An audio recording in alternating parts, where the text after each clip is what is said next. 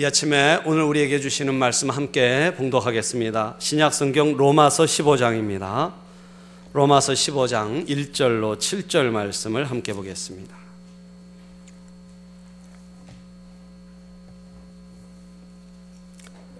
신약 성경 로마서 15장 1절로 7절 말씀 우리 1절로 7절까지 교독하겠습니다.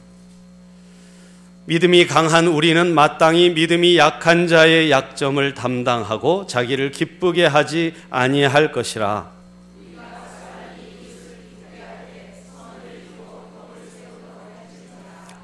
그리스도께서도 자기를 기쁘게 하지 아니하셨나니 기록된 바 주를 비방하는 자들의 비방이 내게 미쳤나이다 함과 같으니라.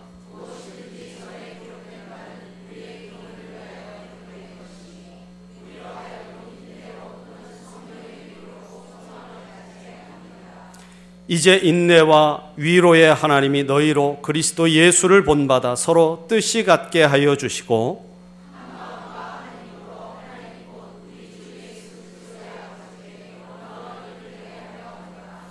우리 7절 말씀 한 목소리로 읽겠습니다. 그러므로 그리스도께서 우리를 받아 하나님께 영광을 돌리심과 같이 너희도 서로 받으라. 아멘. 우리 이 시간 아, 말씀 나누기 전에 찬송 한 곡 하나님 앞에 드리고 아, 함께 말씀 나누겠습니다. 우리 찬송가 91장 함께 찬양하겠습니다. 볼륨을 조금만 내려주세요.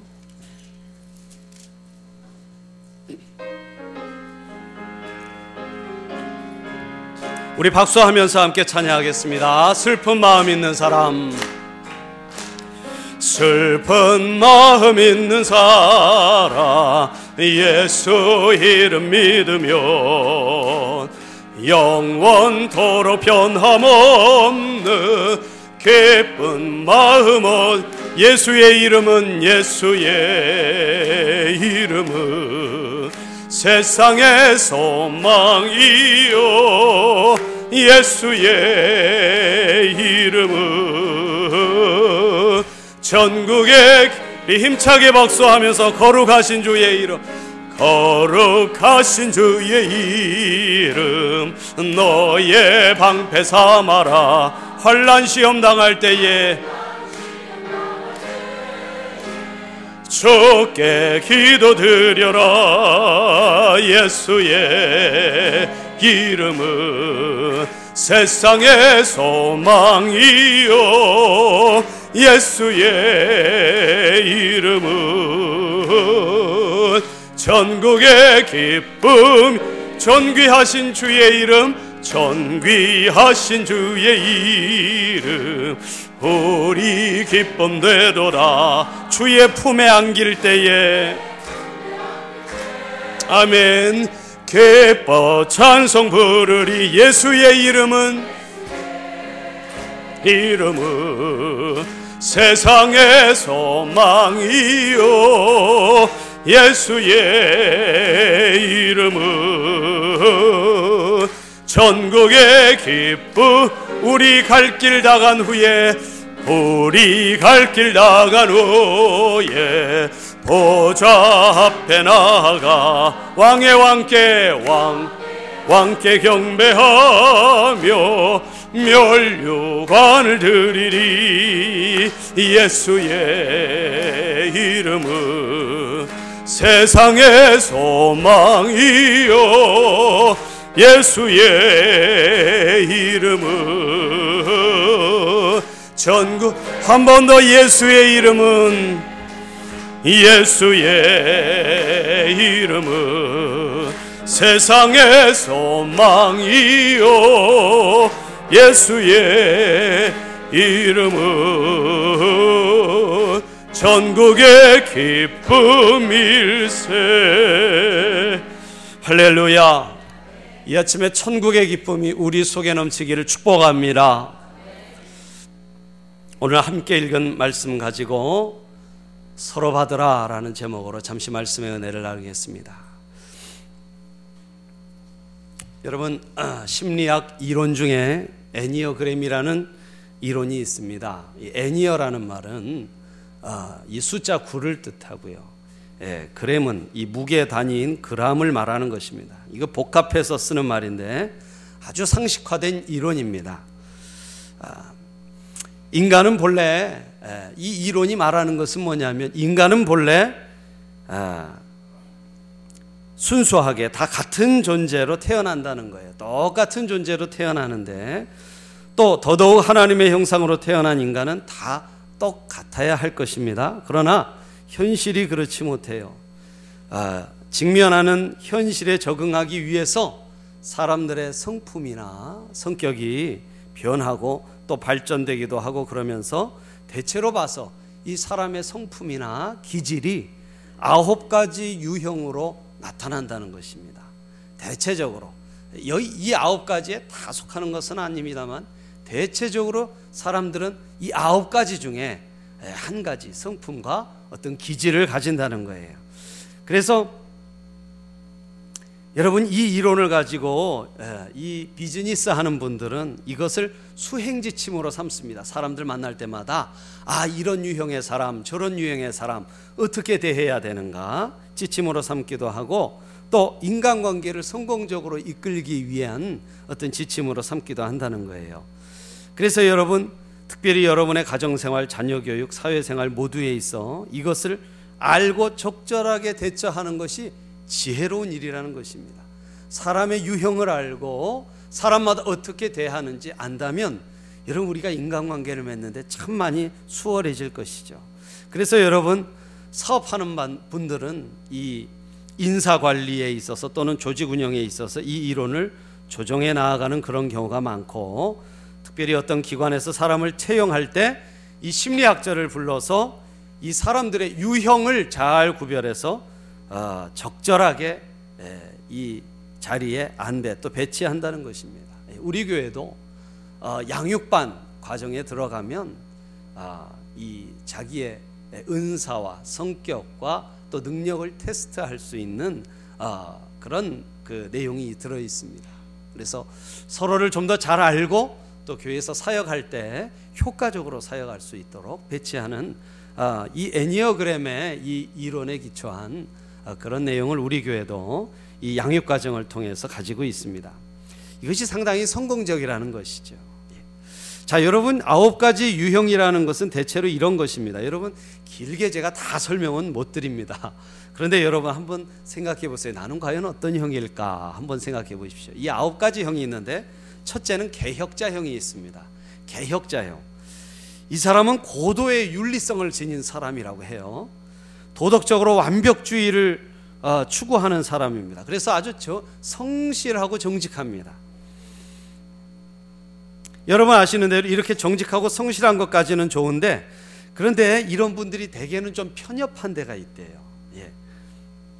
그게 약점입니다. 자기 하나는 정직한데 다른 사람과의 관계가 원만하지를 못하다는 거예요. 예. 두 번째는 협조자형이 있어요. 협조자형. 이 사람은 감정이입이 잘 됩니다. 예. 누가 울면 잘 울어요. 누가 웃으면 잘 따라 웃고. 예. 아, 그래서 사실 제가 이렇게 설교할 때 얘기하면 잘 웃으시고 또 슬픈 얘기하면은 눈물을 닦으시고 협조자들. 예. 설교에 협조자들이세요. 예. 애끓는 마음과 감정이 풍부합니다. 그런데 그래서 좋은데 이분은 너무 감정적이라서 의지가 약하대요. 이런 어, 유형의 사람들은 여기에 문제가 있다는 것입니다. 또 때로는 너무 감성적이다 보니까 지성적이지 못하는 못하다는 거예요. 협조자형이 있습니다. 세 번째는 동기부여자형이 있어요. 동기부여자. 이 사람은 자신감이 있고 야심가이고 최고가 되려는 사람입니다. 항상 최고가 되겠다는 그런 사람인데 그래서 고집이 세요. 고집이 셉니다. 예. 이런 어, 장단점이 있어요. 그리고는 예술가형이 있습니다, 여러분. 예술가형. 이 사람은 직관적이고 동정심이 많고 그리고 개성이 강합니다. 그러나 때때로 우울하고요. 이 예술가들이 자주 우울해요. 예, 우울하고 정서적으로 강한 대신에 이 사람은 쉽게 말해서 광기가 있어요. 예, 가끔씩 미쳐요. 예, 그래서 예술가와 살려면요 각오해야 됩니다. 예. 가끔씩 광기를 부리는데 이걸요 이거를 잘 참고 견뎌야 돼요. 그래서 어떨 때는 이 사람이 천사 같은데 어쩔 때는 이 사람이 악마 같아요. 막 바뀌는 거예요. 그런데 이거를 불평하면 안 됩니다. 예술가와 사는 사람은요. 예, 예술가와 사는 팔자니까 각오하고 살아야 됩니다. 예.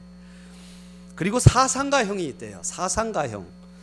이것은 탁월한 지각을 가졌고 탐색 지능이 있습니다. 어느 분야에 있어서나 전문가가 될 수 있어요. 뭘 해도 전문가가 되는 거예요. 그러나 역시 좀 괴팍하고 편집병적일 때가 있습니다. 예. 그리고 그 다음엔 충성가형이 있어요. 충성가형. 감정에 호소하고 사랑받는 사람이고요. 장난기도 있고 유머도 있고 환심도 사고 아주 충성가형 아주 좋습니다. 예. 그런데 이런 사람은 너무 의존적이래요. 너무 의존적입니다. 그래서 그 이상은 뭐가 기대할 게 없다는 거예요. 그래서 충성은 잘하지만 자기가 주체적으로 어떤 일을 해가지는 아, 잘 못한다는 것입니다. 자, 그 다음에는요, 만능 선수형이 있습니다. 만능 선수형.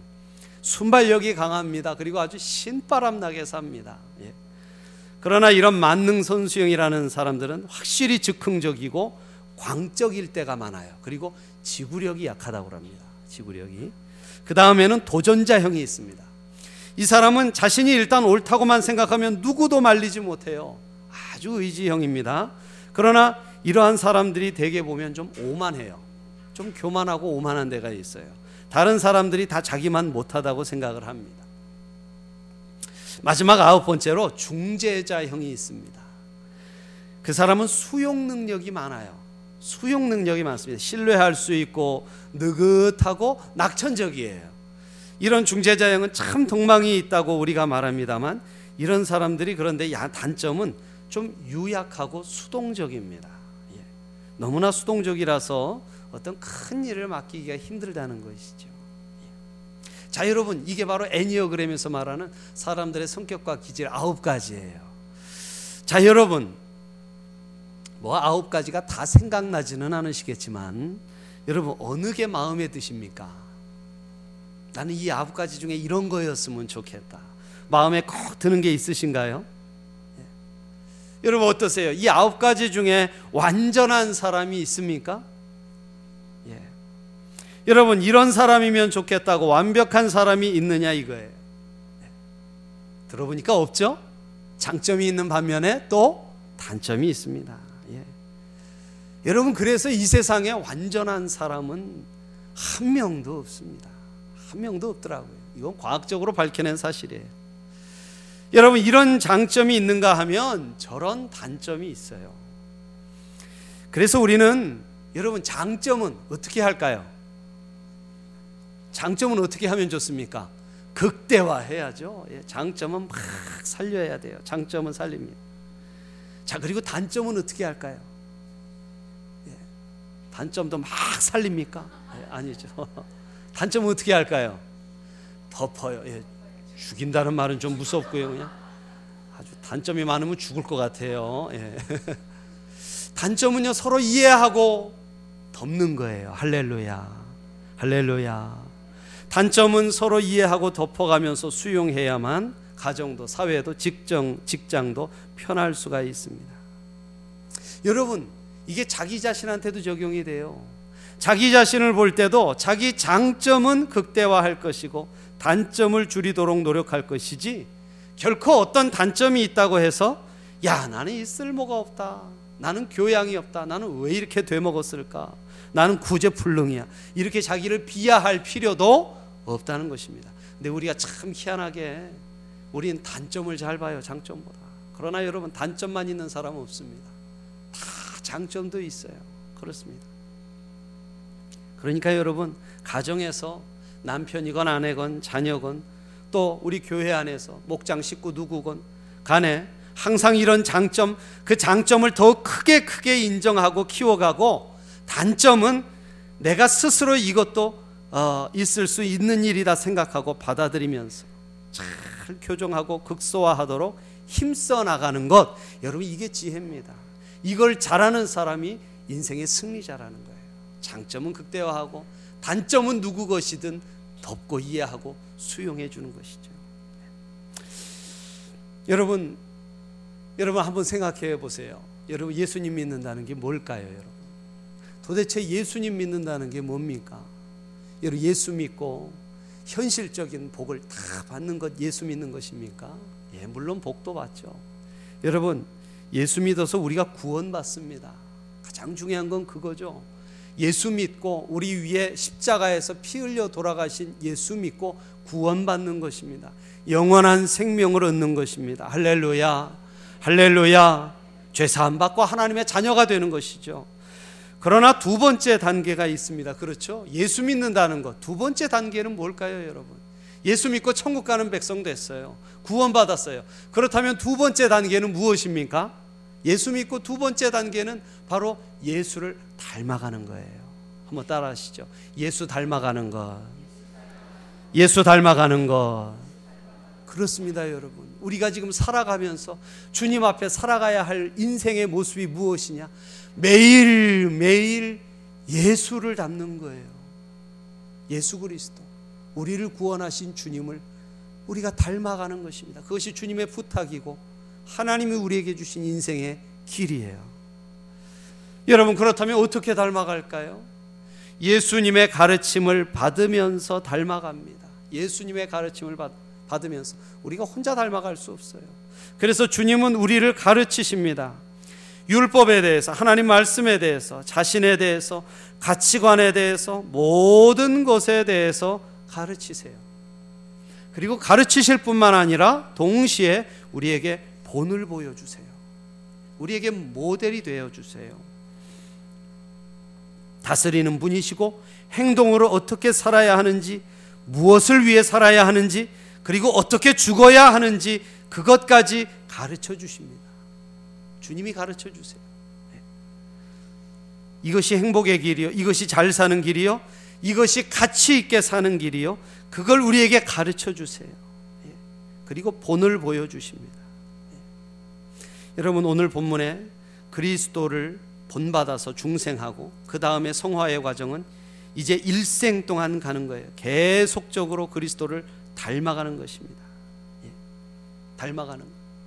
여러분 예수님 닮아간다면 그러면 우리가 예수님처럼 병 고치고 예수님처럼 33살에 죽어야 하고 예수님처럼 십자가를 져야 하고 여러분 이런 형식적인 문제가 아니에요, 여러분. 중요한 것은 바로 예수님의 성품입니다. 성품. 예수님의 인간됨이에요. 그 사람됨을 우리가 본받아 간다는 것입니다, 여러분. 주님이 하신 일을 우리가 그대로 한다 그런 개념이 아니고 주님의 그 성품, 그 인간됨을 우리가 닮아가야 한다는 거예요. 여러분 오늘 성경 말씀에 오늘 이것을 요약하게 간단하게 몇 말씀으로 사도 바울이 우리에게 교훈하고 있습니다. 네. 예수 그리스도는 어떤 분이냐? 우리가 닮아야 할 그분의 성품은 그분의 인간됨은 무엇일까? 여러분 오늘 사도 바울의 이야기를 들으시고 은혜 받기를 소원합니다. 첫 번째는요. 그가 우리 죄를 우리의 약점을 담당하신 분이시라고 말합니다. 예, 한번 따라하시죠. 주님은 우리의 약점을 담당하신 분이다. 예, 담당하셨다. 담당하셨다 그럽니다. 아주 중요한 말씀이에요.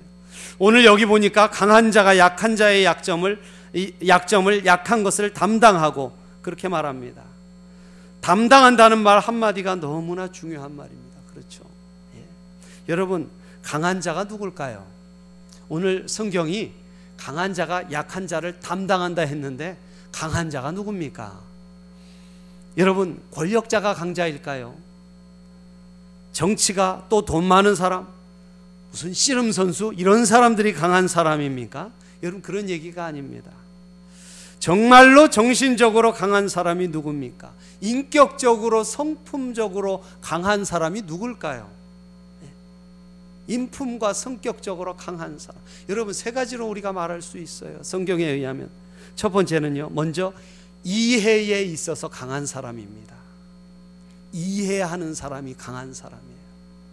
믿으시면 아멘 하시기 바랍니다. 예. 여러분, 이 사람도 저 사람도 이런 환경도 저런 환경도 다 넉넉하게 이해합니다. 여러분, 이게 강한 사람이라는 거예요. 이걸 이해를 못하고 조그마한 일에도 걸려서 넘어지고 오해가 되고 원수 맺고 절망하고 여러분 이것은 약한 것입니다. 뭐 흔히들 속되게 말할 때 이런 말 하죠. 밴댕이 소갈딱지 같다. 그렇죠. 여러분 그거 바로 약하다는 의미예요. 그래서 민감한 거거든요. 만사의 알레르기 반응을 일으킵니다. 여러분 이것이 바로 약자라는 거예요. 그런데 여러분 강한 사람은 어떤 사람인가? 언제나 넉넉합니다. 그 마음이 넉넉합니다. 뭐 놀랄 것도 없고 그렇게 호들갑 들 필요가 없거든요. 예. 좋은 사람도 사랑하고 못된 사람하고도 이해하고 같이 지내고 그럴 수 있습니다. 이해를 하는 것이죠. 상대방을 깊이 이해하는 것입니다. 여러분 생각해 보세요. 어린아이와 싸울 수가 있습니까? 예? 어린아이와 싸울 수가 있습니까? 예? 어느 날 제가 아, 집에 들어가서 배가 출출해서 탁 저기 냉장고를 열었더니 햄버거가 있어요. 예. 주님 감사합니다 하고서 렌지에 돌려서 맛있게 먹었죠. 예. 저희 둘째가 집에 오더니만 오자마자 냉장고 문을 확 여는 게 아니겠어요? 예. 그렇게 기대했던 햄버거가 사라진 거예요.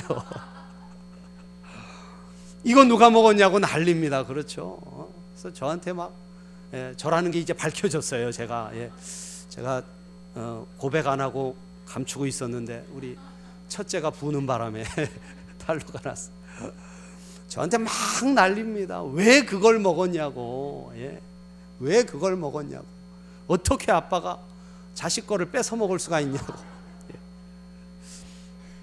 여러분 제가 거기다 대고 야 그럼 아빠가 먹지 그럼 누가 먹어? 응? 둘째와 싸울 수 있겠어요. 예.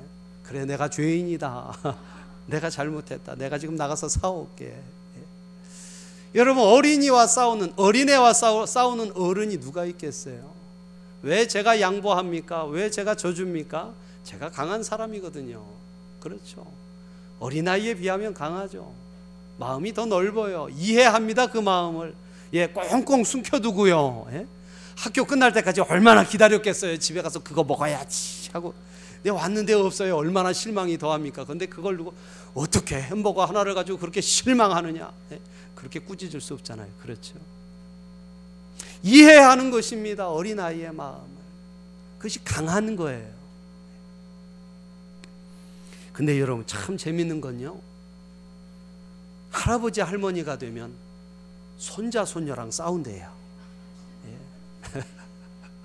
다시 어린아이가 돼가지고 손자 손녀랑 싸워요. 예. 넉넉함이 사라지고 여유가 사라진다는 것이죠. 여러분 이게 문제입니다. 여러분 강한 사람 어떤 사람입니까? 이해가 풍성한 사람이에요. 두 번째는요. 깨달은 바 진리를 자기 생활 속에 행하는 사람입니다. 아, 그렇구나 하고 말씀을 듣고 깨닫고서는 그걸 내 삶 속에 이루어요. 내 삶 속에서 행합니다. 예. 소화 능력이 있어요. 아, 그 말씀 맞구나. 아, 그 말씀이 진리구나. 그래서 여러분 그래서 그 삶을 그 말씀을 내 삶에 가져와서 이룹니다. 여러분 이게 강한 사람이라는 거예요. 근데 여러분 연약한 사람이 있어요. 말씀을 듣고 깨닫고 좋다고 여기지만 내 삶과는 상관이 없다. 내 삶으로 그 말씀을 가져오지 못합니다. 가져오지 못해요. 이것이 약하다는 것이죠. 그래서 여러분 진리는 진리대로 신앙은 신앙대로 행위는 행위대로 성품은 성품대로 따라갑니다. 약한 사람들이에요. 약한 거예요. 그러나 강한 사람들 진리대로 신앙대로 행위대로 성품대로 따라가지 않고 하나로 간다는 거예요. 점점 그 진리를 내 삶 속에 이룬다는 거예요. 세 번째로 강한 사람은 그 실천 지구력이 있답니다. 실천 지구력. 뭘 한 가지 마음 먹고 아 맞다 이걸 해야지 마음 먹으면 끝까지 한다는 거예요. 아 내가 새벽 기도 해야지. 그러면 눈이 오나 비가 오나 이 기도할 마음을 꺾지 않고 주님 앞에 나와서 기도해요. 네. 실천 지구력이 있다는 거예요. 지구력이. 그러나 여러분 연약한 사람은 약한 사람은 이 지구력이 오래 가지 못합니다. 흔히 말하잖아요. 작심 삼일. 그렇죠. 작심 삼일. 여러분 강한 자 이런 강한 자가 약한 자를 그래서 이해도 못하고 구체화도 못하고 실천도 못하고 꾸준하게 끌고 나가지 못하는 이 약한 자를 어떻게 하면 좋겠는가? 여러분 그걸 이해하는 것입니다. 그걸 담당하라는 거예요. 우리 중에 이 약함이 없는 사람이 누가 있겠습니까? 그러나 내가 조금이라도 좀 더 강한 자라면 여러분 그 약함을 이해하고 내가 담당하고 나아가서는 내가 대신하라는 거예요. 여러분 그것이 오늘 말씀입니다. 약한 자의 약점을 내가 담당한다는 거예요. 여기 오늘 이 담당한다는 말이 βαστάζειν이란 말입니다. 원어로 βαστάζειν이라는 말인데 짐을 진다는 뜻이에요. 짐을. 그의 짐을 내가 자발적으로 자원하는 마음으로 대신 진다는 것입니다.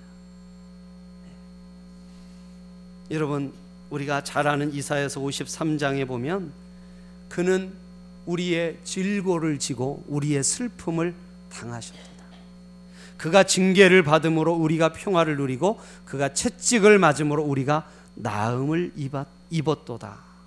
그렇게 말씀하죠. 주님이 하신 것이 바로 이 짐을 지는 것이었습니다. 파스타제인. 연약한 사람들의 죄의 짐을 내가 져요. 그들을 이해해요. 그래서 내가 그 죄를 담당하고 내가 대신 그 짐을 짊어지는 것입니다. 여러분 이것이 바로 그리스도의 마음이고 그리스도의 성품이라는 거예요. 과거에 제가 들은 간증입니다.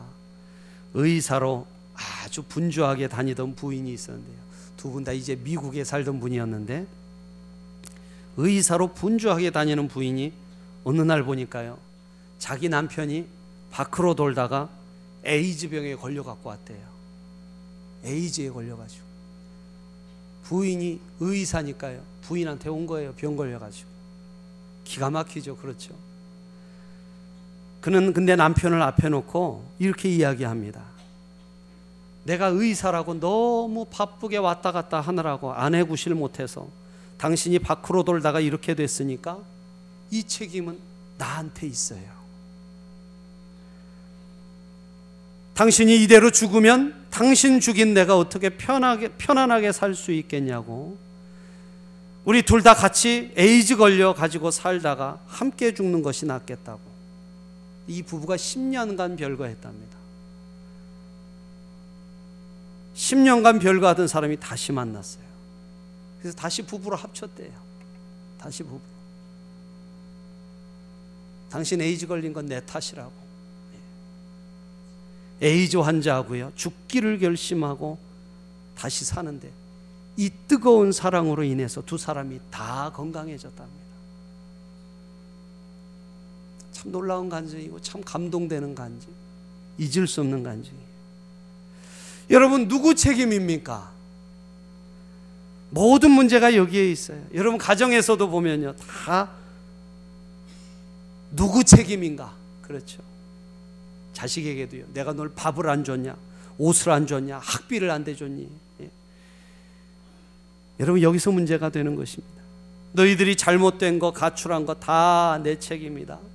남편이 밖으로 도는 건 내 책임이고 아내가 잘못하는 건 내 책임이다. 여러분 내가 담당하라는 것입니다.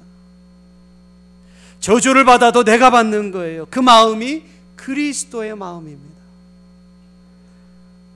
우리는 어쩌면 내 책임까지 남에게 돌리려고 하는 그런 세상입니다. 그렇죠? 네, 여러분, 예수님 그렇지 않았어요. 우리의 모든 허물과 죄를 그가 담당하셨습니다. 우리의 약점을 다 담당하셨어요. 자기 책임으로 돌리고 십자가에 돌아가셨어요. 성품 자체가 약한 자의 약점을 비판하지 않고 내가 대신 자발적으로 담당하는 그것이 바로 사랑입니다, 여러분. 여러분, 사랑이 어디 있냐고요? 사랑이 어디 있냐고요? 다른 사람의 약점을 내가 담당하는 게 그게 사랑이에요.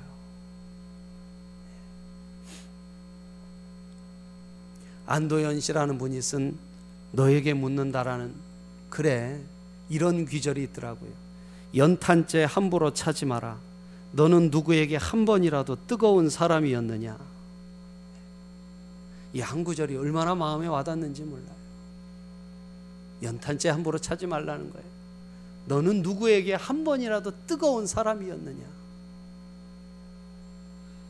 여러분 이것이 오늘 우리에게 말씀하시는 주님의 음성입니다. 그래요. 주님은 우리 죄를 담당하셨습니다. 그런가 하면 우리 주님은 자기를 기쁘게 하지 아니했다고 성경은 말씀합니다. 자기를 기쁘게 하지 않으셨대요. 자기 중심적인 마음, 나를 기쁘게 하려는 마음을 버리셨대요. 그래서 여러분 모든 비방을 주님이 받으셨답니다. 칭찬받기를 원치 않으시고 이 세상 계시면서 공생의 사역하시면서 비방받기를 원하셨대요. 욕을 먹기를 원하셨대요. 예. 사랑하는 여러분, 여태까지 우리 살면서 다 나 위에서 살았잖아요. 그죠?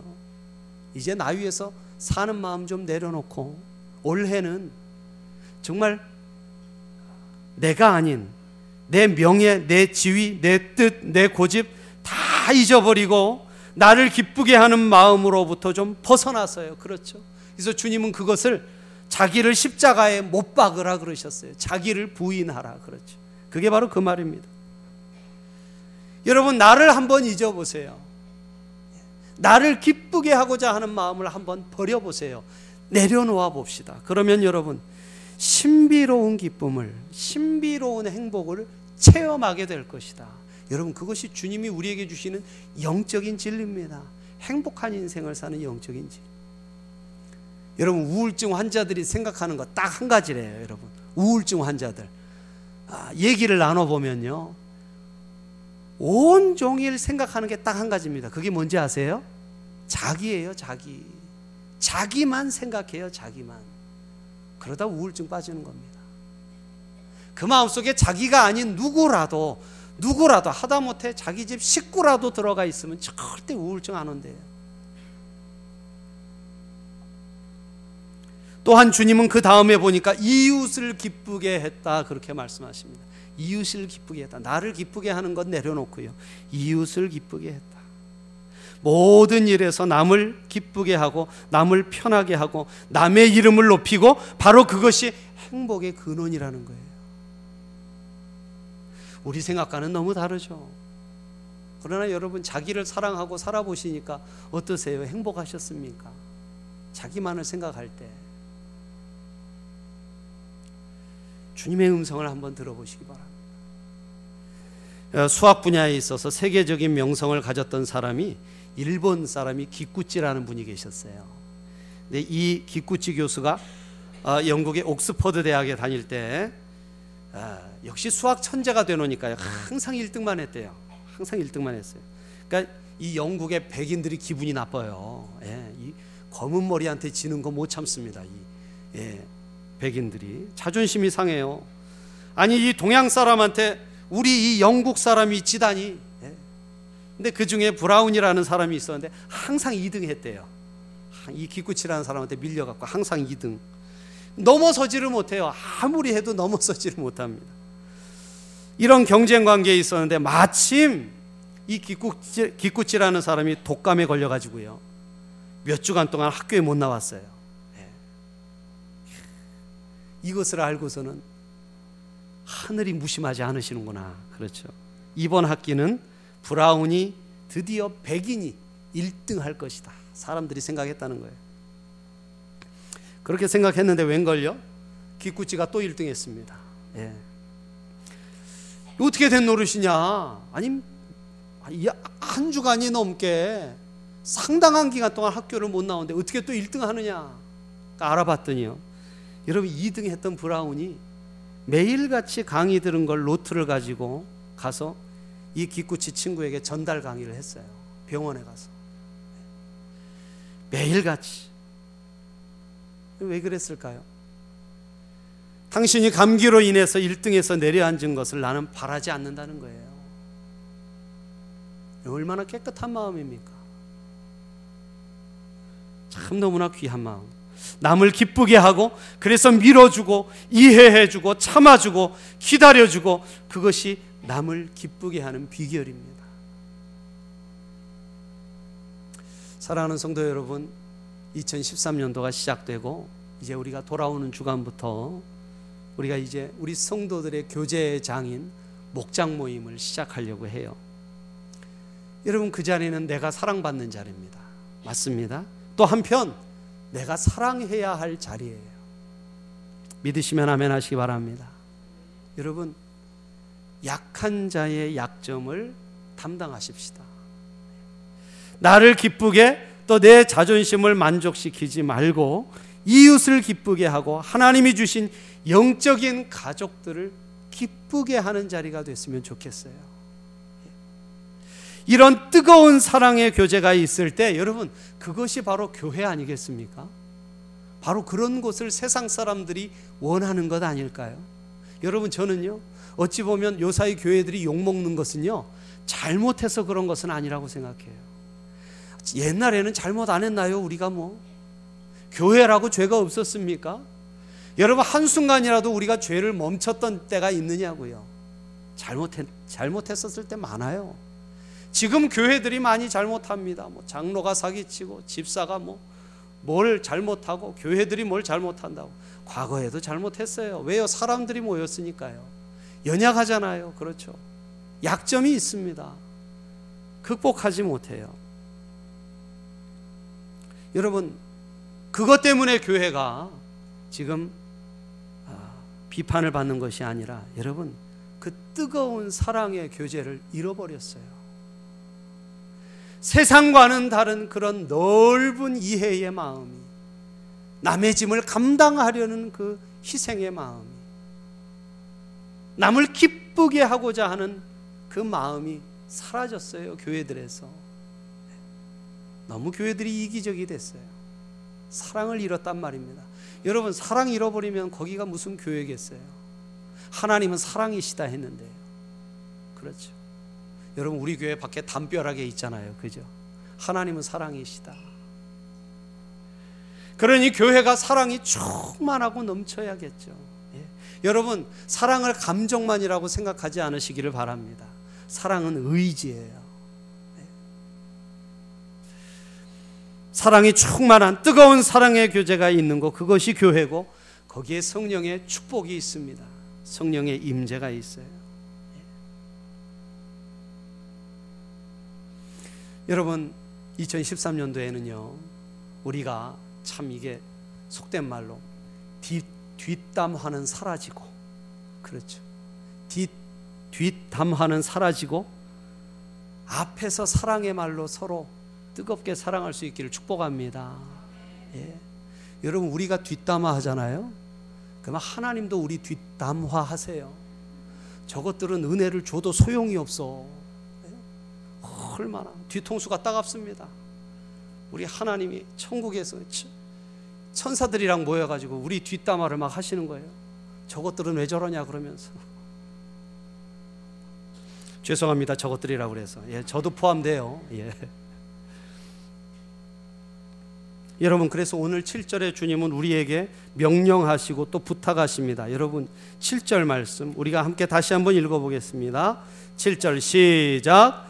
그러므로 그리스도께서 우리를 받아 하나님께 영광을 돌리심과 같이 너희도 서로 받으라.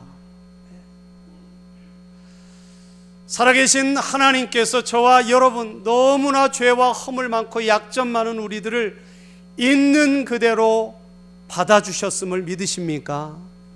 믿으십니까? 예, 여러분, 그래서 주님이 우리에게 부탁하시는 거예요. 이제 그러니 너희도 서로 받으라. 그것이 하나님의 은혜를 아는 사람들의 삶이라는 거예요. 서로를 받으라. 다른 말로 하면 서로를 받아들여라. 서로 이해하라. 서로의 짐을 져주라. 서로를 기쁘게 하라. 자, 여러분 전우자우 성도님들과 함께 인사 나누겠습니다. 당신을 받기 원합니다. 분위기가 별로 안 받은 것 같은 분위기예요. 다시 한번 좀 뜨거운 사랑을 가지고 당신을 받기를 원합니다.